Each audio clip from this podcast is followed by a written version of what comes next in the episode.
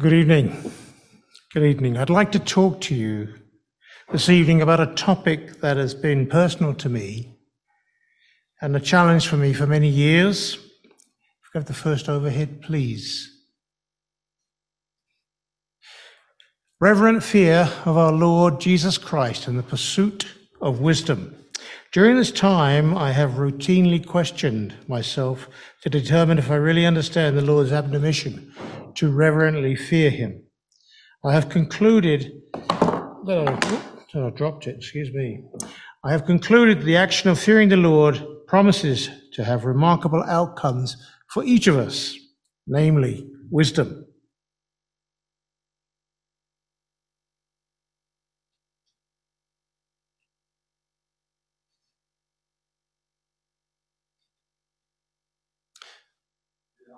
I got it on, James, but nothing's happening.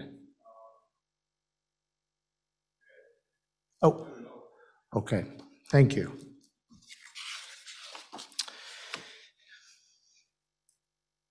What is reverent fear? I'd like to try to define reverent fear in biblical terms. A fear of God is not negative, but of a positive attitude of reverence which helps us ascribe to God his due omnipotence, sovereignty, and supremacy.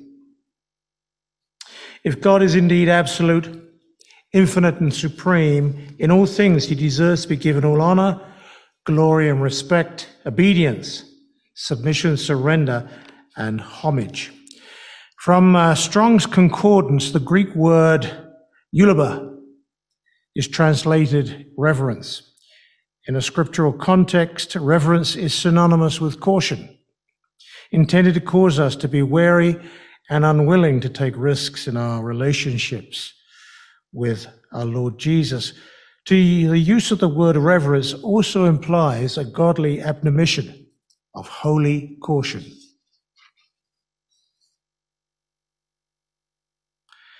A healthy fear of the Lord will keep us from pursuing harmful thoughts, activities, and conduct that leads to personal sin. This is not to say that we will not sin, for we will, but we know that when we do sin, we can confess it before our Lord and be forgiven by his grace. It should teach us a healthy respect for the truth and that there are stronger and more powerful spiritual entities than we are in creation, primarily of God, but also in the spirit world around us. Solomon wrote that if we want to be wise, we must fear the Lord, and if we want to fear the Lord in the way he intends, we have to know him. In Proverbs 9:10, the fear of the Lord is the beginning of wisdom, and knowledge of the Holy One is understanding. And basically this verse teaches us that a fear of God is foundational to true wisdom all other types of learning are worthless unless built upon a knowledge of the Lord Himself. Reverent fear can be the beginning of wisdom. Psalm 111:10 The fear of the Lord is the beginning of wisdom, a good understanding have all those who do his commandments. His praise endures forever. And knowledge and understanding of the Lord's word only comes when taught by the Lord's Spirit.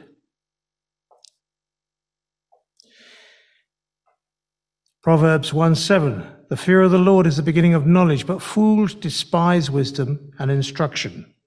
And the following verse implies a spiritual continuity inspired by the Lord Himself.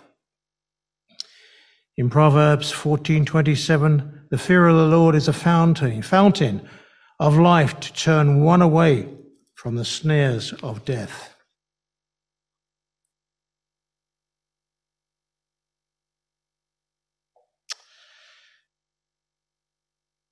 How is relevant fear defined by the Bible? Well, before we can understand how the fear of the Lord leads to wisdom, we need to first look at what the Bible means by fear in the context of His Word. In the Bible, the words translated fear can mean several things. It can refer to the terror arising from perhaps a frightening situation. In Deuteronomy 2:25, this day I will begin to put the dread and fear of you upon the nations under the whole heaven, who shall hear the report of you and shall tremble and be in anguish because of you. It can mean respect in the way a servant fears and respects his master and say it serves him faithfully. And in Joshua 24:14, now therefore fear the Lord, serve him in sincerity and in truth and put away the gods which your fathers served on the other side of the river, and in Egypt serve the Lord.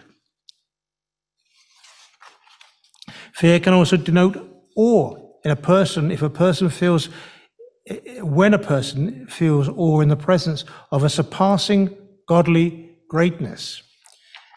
And Isaiah 6 5, so I said, Woe is me, for I am undone, because I am a man of unclean lips and I dwell in the midst of a people of unclean lips, for my eyes have seen the King, the Lord of hosts. The fear of the Lord is often a combination of all of these aspects. Fear of the Lord can also be defined as the continual awareness that our loving Heavenly Father is watching and evaluating everything we think, say, and do. He hears every word we say. In Matthew 12:36, but I say to you that for every idle word men may speak, they will give account of it in the day of judgment. He knows every action or deed we perform and we cannot hide.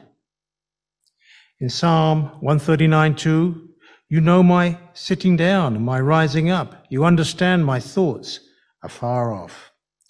He will also constantly test our motives. And in Jeremiah 12:3, but you, O Lord, know me, you have seen me, and you have tested my heart toward you. Pull them out like sheep for the slaughter and prepare them for the day of slaughter. In order to, for us to develop a reverent fear of the Lord, we must recognize him for who he is. We must try to glimpse with our spirit the power, might, beauty, and brilliance of the Lord God Almighty. In Revelation 11:17, we give thanks, O Lord Almighty, o, God, o Lord God Almighty, the one who is and who was and who is to come, because you have taken your great power and reigned. When we fear the Lord, we have a continual awareness of Him, a deep reverence for Him, and a sincere, sincere commitment to obey Him. And in Hosea 12:2, that is the Lord God of hosts. The Lord is His memorable name. Reverent fear is not the work of our own hand, but a spiritual work through faith, hearing the word. And so, moving to wise versus a foolish life. The following verses will give us some added insight by contrasting and extreme differences between wisdom and foolishness.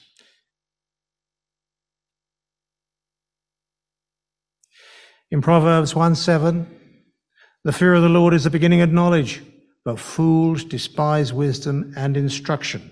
There is a clear and sharp contrast between the wise life and a foolish life. A wise person fears and reverently obeys our Lord. A fool despises God's instruction and cannot be told what to do. The wise person is wise because he begins to humble himself before God. The fool has no foundation on which to build wisdom. In Romans 1 21 to 22, we read, because although they knew God, they did not glorify him as God, nor were thankful, but became futile in their thoughts, and their foolish hearts were darkened. Professing to be wise, they became fools. This verse describes people who try to obtain wisdom while ignoring God. It cannot be done for the simple reason that God is the source of all wisdom.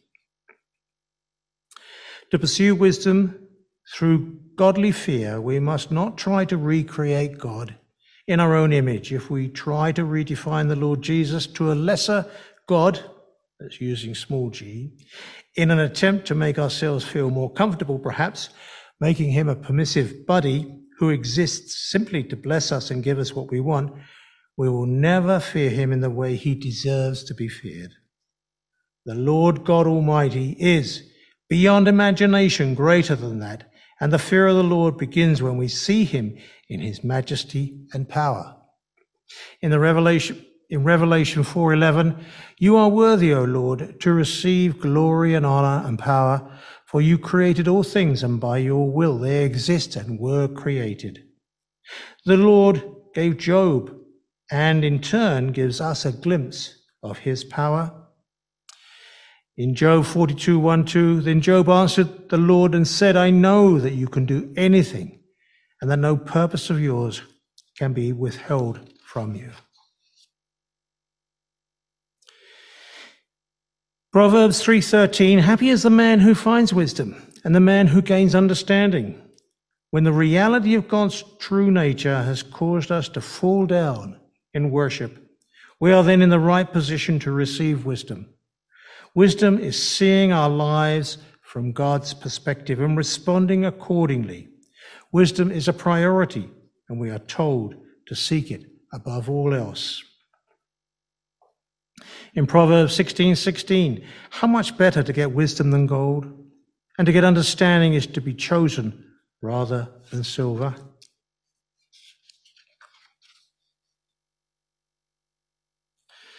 Until our hearts are in the right relationship with God, we are not able to have the wisdom that comes from heaven.